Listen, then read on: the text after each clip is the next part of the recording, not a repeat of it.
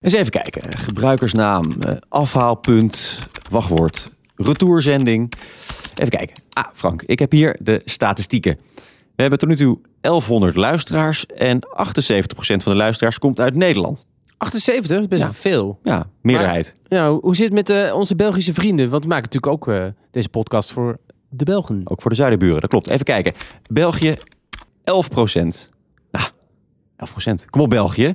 Oortjes in en gaan. Hmm, dus 78 Nederland, 11% België en andere landen? Nou, we hebben een luisteraar uit eh, Rusland, zie ik. Eh, drie luisteraars uit Jordanië. En één uit China. Ah, kijk eens. Alibaba, ik wist het al. Ze luisteren mee. Ja hoor, die willen natuurlijk de laatste trends en ontwikkelingen in de sector horen in onze podcast. En begrijpelijk. Dus ik zou zeggen, Alibaba, je bent meer dan welkom. You are most welcome. Even kijken, de luisteraars zijn overwegend man. Eh, de podcast wordt overwegend via Spotify beluisterd. Daarna komt de klassieke desktop, de laptop of de computer dus. En dan pas Apple Podcast. Nou, dat verbaast me wel. Je zou toch zeggen, veel mensen hebben een iPhone, veel ondernemers hebben een iPhone, Moderne jongens? maar niet dus. Nee, ja, kan je dat wel zeggen eigenlijk? Ja, ik weet het niet. Maar ja, dat is toch wat je met data doet. Je hebt data en dan ga je toch bedenken wat je ermee kan. Wat heb je er anders aan?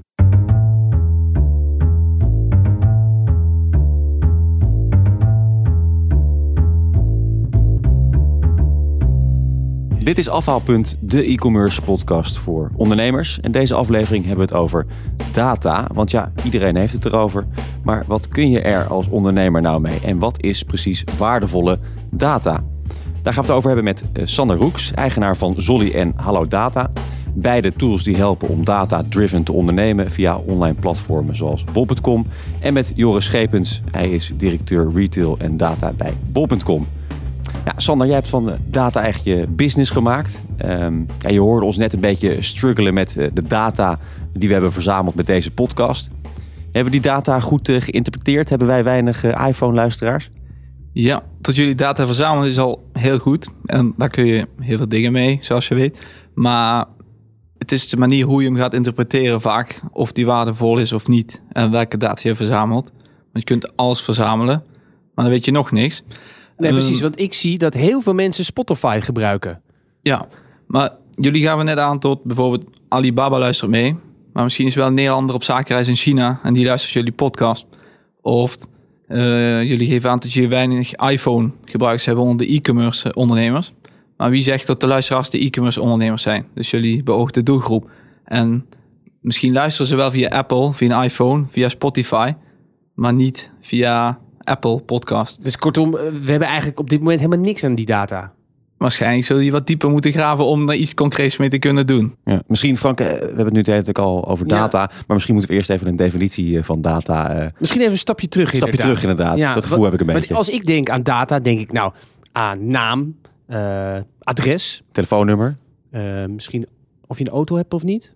Bankrekeningnummer. Ik weet het eigenlijk niet. Joris, jij zit hier ook aan tafel als eh, data-expert van Bob.com. Kun je ons een, eh, simpele, korte definitie geven van data? Ja, het simpelste, data zijn gewoon gegevens.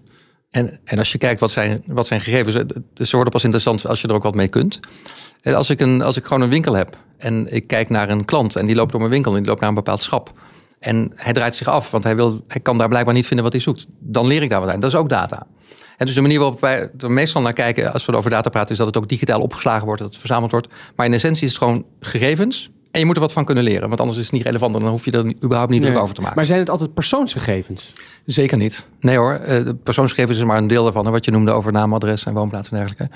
Die hebben we alleen maar nodig eh, voor de transactie zelf. Want je wil je pakketje ook gewoon netjes thuis krijgen. Maar toch is dat wat heel veel mensen denken. Hè? Die denken, eh, als het gaat om data, dan gaat het over data van mij. En het zegt iets over mij. Dat zijn persoonsgegevens. Een beetje de angst die er heerst. Ja, want het, het, het gaat lang niet alleen over persoonsgegevens. Kijk, alles waar je wat van kunt leren is relevante data. Hè? En ik denk dat Sander dat juist ook zei. Hè? Dus je kunt ontzettend veel leren van dingen die, er, die je om je heen ziet.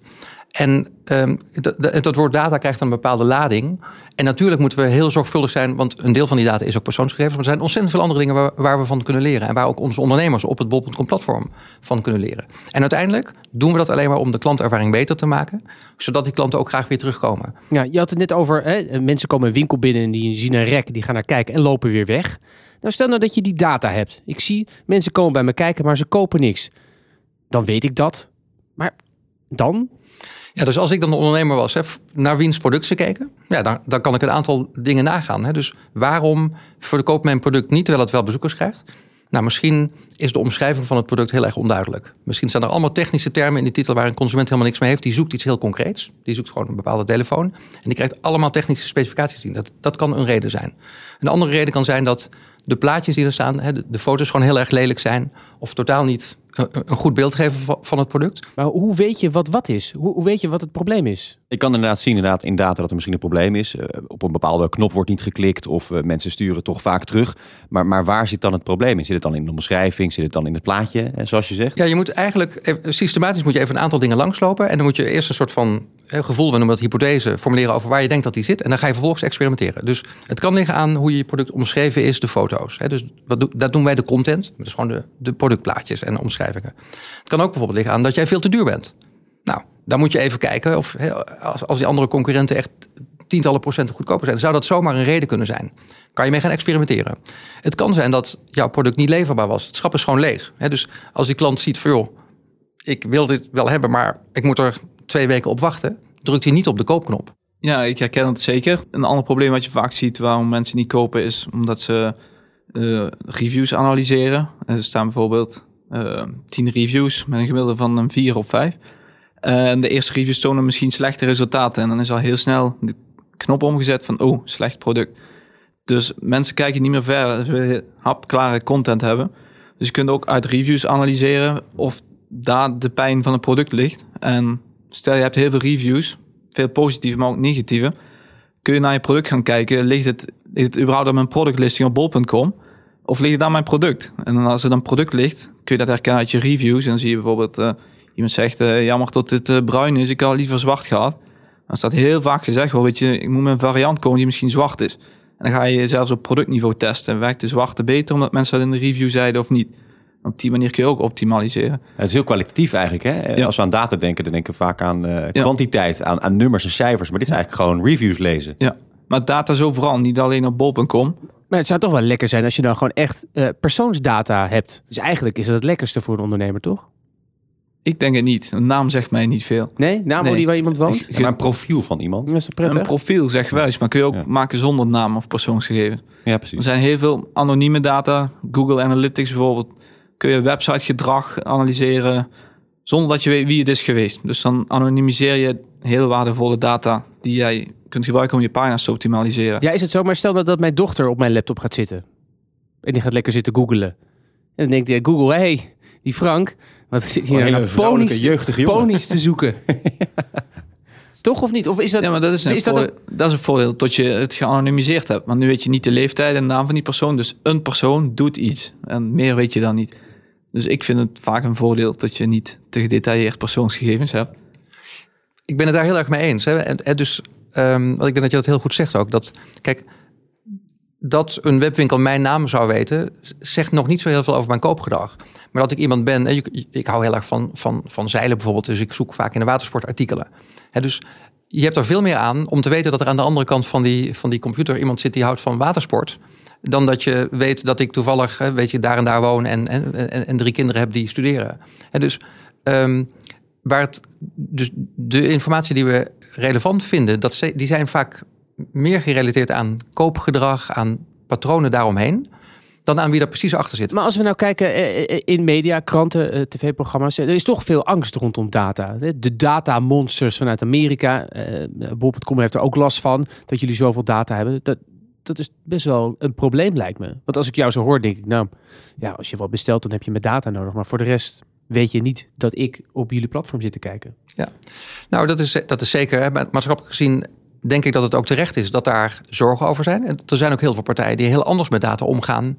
Er zijn ook landen waar hele andere normen en waarden gelden over de omgang met data dan bij ons. Op het moment dat jij een schitterend bedrijf aan het bouwen bent binnen de Chinese wetgeving, waar hele andere opvattingen over privacy zijn, of je bouwt een ander schitterend bedrijf binnen Amerikaanse wetgeving, dan ga je daar heel anders mee om. En dan ben je dus ook veel minder gevoelig voor de dingen die wij hier in Nederland en als Europeanen belangrijk vinden. En kan je dus ook makkelijker daar te schreven over gaan. Dus inderdaad, de maatschappelijke uh, belangstelling en aandacht hiervoor is gewoon helemaal terecht. En ik denk ook dat het goed is dat daar regels voor zijn in Europa. Ik denk dat het goed zou zijn dat het ook op andere uh, landen, andere jurisdicties op dezelfde manier zou gaan. Ehm, en tot die tijd hebben wij er gewoon mee te leven dat we in Nederland door partijen worden bediend, waarvan sommigen zich wel eh, echt Ja. volmondig houden aan datgene wat we maatschappelijk belangrijk vinden en anderen misschien wat minder. Wat, wat misschien ook nog eh, een beetje de angst aanwakkert, dat zijn ook de, die termen als machine learning, artificial intelligence, algoritmes. Daar is natuurlijk ook veel om te doen. Maar is dat, is dat iets waar je ook als ondernemer mee aan de slag moet? Of is, het, is, is data veel simpeler dan dat? Ik denk dat ieder bedrijf in Nederland of Europa, of überhaupt iedereen die onderneemt in deze tijd, is een databedrijf of moet een databedrijf gaan worden. Anders heb je, naar mijn mening, geen bedrijf meer op de lange termijn. En ik denk dat omdat je steeds meer ziet, de merken die in deze tijd de impact zijn aan maken of de bedrijven. Bijvoorbeeld bol.com is heel hard gegroeid, andere webshops kunnen niet meer groeien. Ik denk dat dat komt omdat deze bedrijven met data bezig zijn. En dus ook in de automotive weer bijvoorbeeld. Ja. Eh, er zijn merken zoals Opel, Ford, die bestaan al jaren. En Tesla komt sinds 2013 volgens mij op de beurs. En die hebben de hele automotive markt op de kop gezet. En iedere fabrikant gaat nu elektroauto's maken. Niet per se omdat het uit politiek moet, maar omdat een heel innovatief bedrijf dat met machine learning bezig is, zonder dat je het misschien weet, heel groot wordt. Want iedere Tesla die rondrijdt, is machine learning het doen. Tesla weet van iedere auto waar die heeft gereden. En ook daarvan heb je weer geen persoonsgegevens nodig. Maar alleen sensordata van die auto. En op die manier wordt die auto steeds slimmer. Voor zelfrijdende auto's bijvoorbeeld. Maar zeg je nou eigenlijk als je als ondernemer niet met data aan de slag gaat, dan besta je over tien jaar niet meer? Naar mijn mening niet zoals je nu kunt bestaan, nee. Ja, want ik zou zelf het. Dus ik ben het enerzijds heel erg ook met jou eens. En anderzijds zou ik het ook wel iets willen nuanceren. Hè. Dus ik vind ook wel dat er. Er worden heel grote woorden en hè, goeroe-achtige verhalen worden er eh, besteed aan artificial intelligence en machine learning.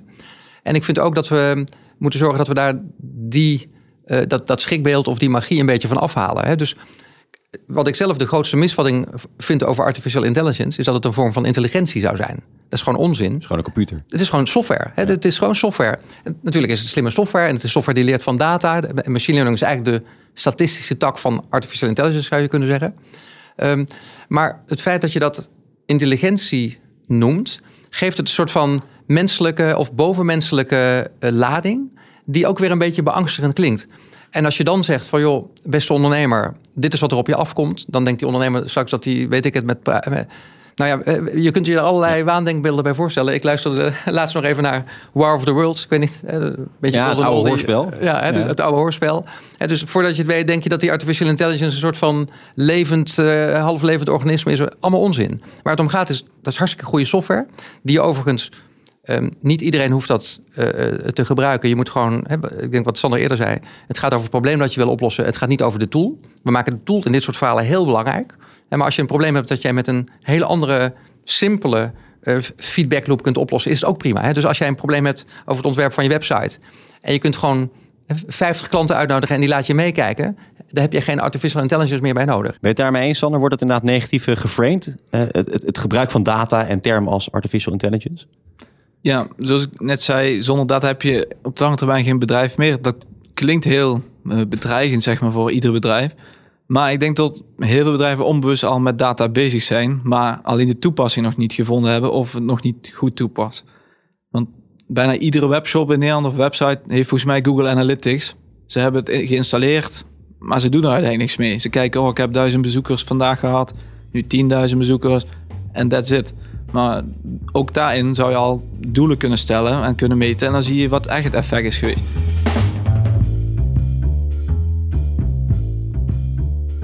In deze aflevering gaan we het ook met Sander en Joris hebben over een aantal stellingen. Eh, we hebben drie stellingen en jullie mogen daar in eerste instantie kort op reageren met eens of oneens. En daarna mag je eh, nuanceren eh, dan wel toelichten.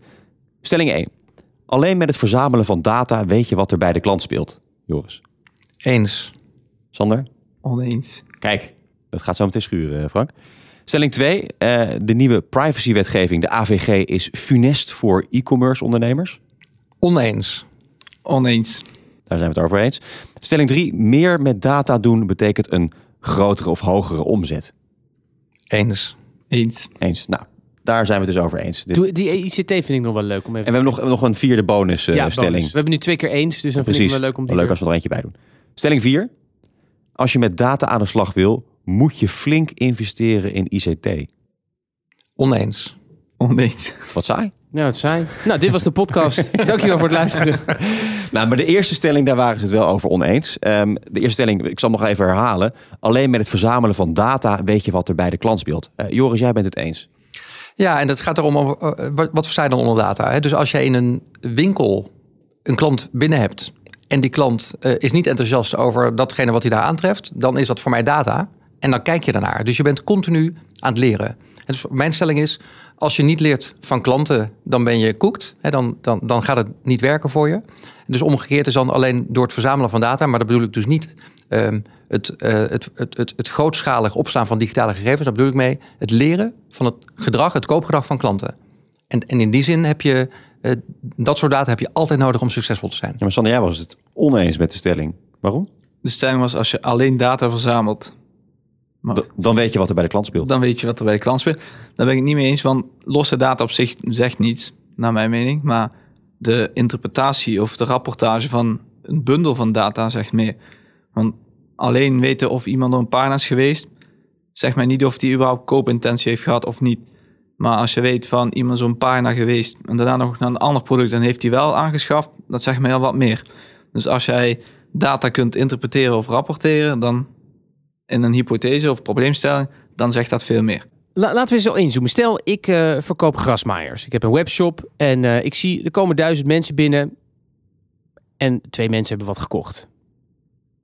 Dan zeg jij, ja, daar heb je niks aan. Want het zegt niet zoveel. Help mij dan eens in de komende jaar 100.000 grasmaaiers te verkopen. Ik denk dat die data op dat moment zegt dat jouw product een hele lage conversie heeft op de pagina. En van daaruit kun je inderdaad data gaan verzamelen om te bevestigen welke data of wat zorgt ervoor dat ze zo weinig kopen. Nou, neem me even mee. Uh, ik bel jou. Ja. Zeg, kom op Sander. Uh, Mijn conversie is 0,2 procent. Help me. Ja. Dat is wel heel laag, maar ja, dat is 200 staat, denk ik. Um, ja, je hebt verschillende stappen die je kunt volgen of wegen, maar um, ik zou kijken, is het op de hele website zo of alleen bij dat product? Dan kun je het probleem gaan zoeken in de website. Is het de snelheid, de gebruiksvriendelijkheid? Dan zit je echt op website niveau. Zie je dat de rest wel goed presteert, maar alleen die grasmaaier niet. Dan kun je dieper op die grasmaaier inzoomen. Ligt het aan product of aan een productpagina? En dan, als je dat hebt uitgesloten, kun je weer verder. En voor ieder onderzoek dat jij moet uitvoeren, bestaan voldoende data of gegevensbronnen of tools die je kunt gebruiken. En we hebben Google Analytics al heel vaak genoemd, maar je hebt ook interactieve feedback tools op websites. Ja, maar toch, je, je, hebt, je hebt een analyse nodig. Ik ben gewoon ondernemer in grasmaaiers. Ik weet heel veel van grasmaaiers. Maar ik heb dus eigenlijk gewoon iets van een data scientist nodig. Die dat voor mij gaat uitpluizen. Want ik zit in Google Analytics te kijken. Ik denk, mijn god, al die termen, ik heb geen idee. Duizend dit, duizend dat, wat moet ik ermee? Dus eigenlijk moet iedereen die ondernemer is, een data scientist naast zich hebben. Zo moeilijk zou het niet bekijken. Heel veel kun je toch wel al zelf doen. En, maar ik ben wel van mening, als je e-commerce ondernemer bent, dan ben je digitaal bezig en dan moet je wel specialisme in huis hebben. En als je die niet hebt, dan moet je die aan je bedrijf gaan verbinden. En er zijn genoeg partijen die daarbij helpen. Of software die het automatiseert voor jou en hapklare conclusies toont. En ik wil ook nog wel heel eventjes een klein beetje reclame maken als het mag. Hè. Nou, vooruit. Zit in namens bol.com. Kijk, de eerste vraag die je moet stellen is van, zit ik op het goede kanaal? En heel veel ondernemers beginnen natuurlijk met hun eigen website. Kost hè, veel moeite, investeren daar veel in. En hartstikke belangrijk dat het er goed uitziet. Dus ook een visitekaartje van je bedrijf. Dus een goede eigen website, een eigen webwinkel is heel belangrijk. Maar je moet je wel realiseren om op, om op eigen kracht ook de juiste mensen op jouw uh, site te krijgen. Dat is best wel moeilijk. Dat is best wel een vak. Dat zijn, sterker nog, dat zijn meerdere vakgebieden. Dus we hebben zelf intern mensen die uh, heel veel weten van SEO, Search Engine Optimization. Dat gaat over de zoekresultaten van Google. Vindbaarheid. De vindbaarheid die dan soort van gratis naar je site toe krijgt. Daarnaast heb je het CA, dus de advertising via Google. Dat is weer een vakgebied op zichzelf. En daar gaat het over eh, in Google Shopping de juiste advertenties laten zien op de juiste plek. Best wel moeilijk om dat allemaal zelf goed te doen. En natuurlijk zijn er ook heel veel partijen uit de markt die je daar graag bij helpen. Er zijn ook andere manieren om dat soort werk uit te besteden, bijvoorbeeld aan Bob.com. Ja, Sanne, moeten ook even jou op laten ingaan. Want als eh, ondernemers bij jou komen, bij, bij, bij Zolly of Hallo Data, dan ga je natuurlijk een soort van analyse maken van het assortiment. Ja, en ook van de verkopers op dit moment. Ja. Um, maar onze tool is wel natuurlijk goed dat wij op productniveau data willen laten zien. Want dat zegt meer dan losse data per verkoper. Um, je kunt nu een schatting inzien. Verkopers die het koopblok hebben gewonnen. Um, Wat is dat? Het koopblok is uh, als jij op bol.com iets afrekent en op de gele winkelwagenknop drukt. eh, krijg jij als zakelijk verkoper die koop gegund. Uh, mensen kunnen ook bij andere verkopers kopen, maar dan moet je dat bewust gaan kiezen bij toon meerdere verkopers. Maar als je het koopblok wint, dan voldoe je aan bepaalde voorwaarden. Je hebt de beste prijs, beste servicenormen, beste levertijden. En dat doen we dan om uiteindelijk voor de klant ook de beste match te maken. Hè? Want we willen graag dat klanten blij zijn. En, dat doen we door ze te koppelen aan goede verkopers. Hè? Met, goede, met een goede aanbieding, maar ook met een goede uh, leverprestatie. En misschien moeten we het tot slot nog even hebben over de tweede stelling. Die ging over privacy. Ja. Uh, de stelling was, de nieuwe privacywetgeving, de AVG, is funest voor e-commerce ondernemers. Jullie zeiden beide oneens. Joris, waarom ben je het oneens? Ja, um, we zijn het daar heel erg mee oneens, omdat we um, het heel belangrijk vinden dat klanten erop kunnen vertrouwen dat hun gegevens op een zorgvuldige manier worden gebruikt. We houden niet van uh, cowboy gedoe en het doorverkopen van data. En we vinden het ontzettend belangrijk dat klanten ons als merk, als bedrijf kunnen vertrouwen. Het is ook weer in de markt onderscheidend hè, om gewoon heel erg uh, serieus te nemen dat er maatschappelijke zorgen zijn over het gebruik van data. Er is nog steeds ontzettend veel mogelijk. Maar het vraagt misschien nog net iets meer creativiteit. Misschien is het ook wel een beetje gemakkelijk. Hè? Als je in China of in Amerika zit en je gaat allemaal lekkere algoritmes bouwen. Je hoeft je geen bal aan te trekken van privacy. Is lekker makkelijk, maar het is gewoon niet goed genoeg. Dus wij geloven dat we nog steeds heel erg relevant kunnen zijn voor klanten. Dat we ook echt een relevante klantervaring kunnen bieden. Terwijl we nog steeds 100% achter alle wetgeving staan en die ook volledig implementeren. Maar je zegt het is onderscheidend. Dus uh, je bent waarschijnlijk betrouwbaar als je daar goed mee omgaat met uh, privacy, data, dat soort zaken. Maar geeft de consument daar daadwerkelijk om? Ja, de consument geeft daarom. Je kunt zeggen, zolang we dat helemaal goed doen, dan is het een soort van hygiënefactor. Die kun je afvinken, klaar. Maar ik maak me daar geen zorgen over. Maar op het moment dat er in één keer een zorg uh, maatschappelijk uh, zeg maar, na, naar voren zou komen, dan is het wel een groot issue. Ja. En dat willen we absoluut niet. Want we willen heel erg graag dat consumenten dat vertrouwen in ons merk blijven houden. Ja, uh, Joris, jij had het over van ja, het is toch echt een vak. En je kan je ook aansluiten bij een platform zoals bol.com. Maar ja, ik als ondernemer in grasmaaiers kan ook denken, ja, maar luister, dan heb jij al mijn data. Dus straks ga jij denken, nou, ik ga zelf gasmaaiers verkopen. De groeten.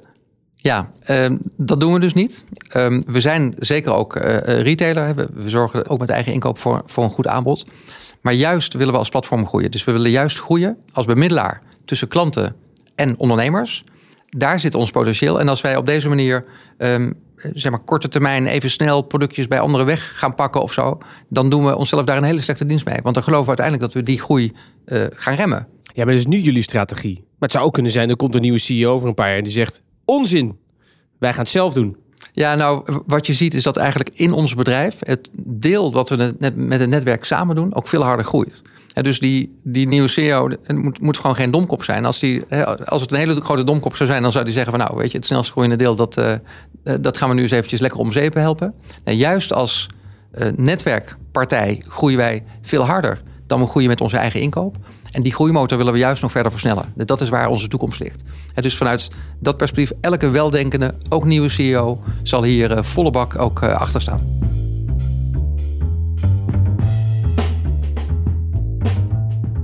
We hebben natuurlijk heel veel uh, gehoord over data en wat je er allemaal mee kan. Uh, maar stel je bent ondernemer en je bent er nog niet zo professioneel in, in data. En je wil er toch mee aan de slag. hoe helpen jullie ondernemers om daarmee aan de slag te gaan? Heb je een concreet voorbeeld? Dat doen wij op verschillende manieren. We hebben een team hier zitten en dat noemen we het partneradviesteam. En die helpen dat vak van online retailing, online retailing op ons platform, dat vak echt te leren. Dus uh, dan krijg je begeleiding, dan heb je een aantal gesprekken met mensen en die leren jou hoe je nou zorgt dat je product goed vindbaar wordt, dat het ook goed converteert. Wat we dan vervolgens doen, want kijk, wij kunnen natuurlijk niet al onze 25.000 partners een persoonlijke uh, uh, aandacht geven. Gewoon in de sfeer van mensen die echt ook daar voor, altijd voor je klaarstaan. Uh, wat we ook doen is pro proberen de lessen zo goed mogelijk dan uh, vast te leggen. We hebben gewoon een aantal soort van papers geschreven. Die zijn ook uh, beschikbaar op ons partnerplatform. Om bijvoorbeeld te noemen, we gaan nu richting de feestdagen. Dat is natuurlijk een hele belangrijke tijd in het jaar in de, in de retail. Dus we hebben um, acht tips voor, in een bepaalde paper. Acht tips voor nou, partners. Even heel snel, acht tips. Tip 1. Dit gaat allemaal over. Tip 2? Nee, die kunnen ze allemaal terugvinden op de website. Die, die kunnen ze terug ja, op het partnerplatform. Dat is, een, dat is een website van bol.com. En daar zie je allerlei instructies over uh, hoe je uh, klaar kunt zijn voor de feestdagen. En dat heeft heel veel te maken met forecasting. Hè, met zorgen dat je uh, gebruik maakt van de forecasting data die we delen. met zorgen dat je producten dan ook echt op voorraad zijn. Met goed prijzen. Hè, dus prijslevertijd zijn dingen heel, die heel belangrijk zijn. Maar ook weer zorgen voor een goede prestatie naar je klanten toe. Omdat je daarmee wordt gereviewd en daarmee uiteindelijk ook weer kansen op het koopblok vergroot. Ja, thuisbezorgd. Dat was laatst het nieuws. Daar kan je het gewoon kopen. Kan je gewoon je plekje kopen. Kan, kan ik dat bij Bol ook gewoon? Nee. Dat je wat geld geeft? Nee. Zeg, Joris, kom op mijn gas, maar je moet wat hoger staan. We, we hebben wel, we hebben wel Sponsored products, Ja? maar, die, maar die, daarmee koop je nog niet een, een, een search rank. Hè? Dus, nog, dus, dus je gaat nog niet eh, omhoog in het, eh, in het lijstje. En ook dat beste offer, dat, hè, dus dat, dat punt waar we het eerder over hadden, van wie krijgt nou de koopknop, dat is alleen maar vanuit het consumentenbelang ingestoken. Dus daar zit geen reclamegeld achter om daarmee de koopknop te kopen. Maar je kunt wel op aparte plekken gewoon adverteren op onze website. Dat kan wel. En dat is ook eh, een heel effectieve manier om klanten die koopgraag zijn op het juiste moment te bereiken. Tot slot eh, wil ik eigenlijk van jullie beiden nog even een, een tip voor ondernemers. Eh, als ze nu aan de slag willen gaan met data, wat moeten ze als eerste doen, eh, Joris? Denk gewoon na over het probleem dat je wil oplossen. En kijk dan hoe je op een praktische, pragmatische manier met data daar iets over kunt leren om beter te worden. Mijn tip is dat het lijkt nu alsof data heel veel tijd kost of moeilijk is. Maar mijn tip is ga als bedrijf aan de slag met data. En ga er ook voor zorgen dat een, een samenspel is, zoals een orkest. Eh, Het moet niet alleen zijn tot productdevelopment bezig is met data of de marketeer, maar ook klantenservice. Alle lagen in het bedrijf moeten gewoon bezig zijn met data en op één lijn daarmee zitten. Mooie tip, dankjewel. Ehm heren, bedankt. Eh, ten eerste natuurlijk Sander Roeks, eigenaar van Zolly en Hallo Data.nl. En Joris Schepens, directeur retail en data bij pop.com. Graag gedaan. Nou, Koos, het lijkt mij een eh, goede les. Eh, als je niet met data aan de slag gaat, dan besta je straks niet meer. Nee, eh, dan moet je maar wat anders gaan doen. Nee, meestal heb ik zo'n hele, eh, meestal heb ik een hele samenvatting van de aflevering. Doe even drie punten. Ja. Wat heb je afgehaald deze aflevering? Ja, maar nu is het gewoon heel simpel. Als je er niet mee aan de slag gaat, besta je straks niet meer. Doei. Doei. Wil je nou niks missen van Afhaalpunt? Abonneer je dan via Apple Podcasts of Spotify of waar jij je podcast vandaan haalt. Ik zou zeggen, tot de volgende Afhaalpunt.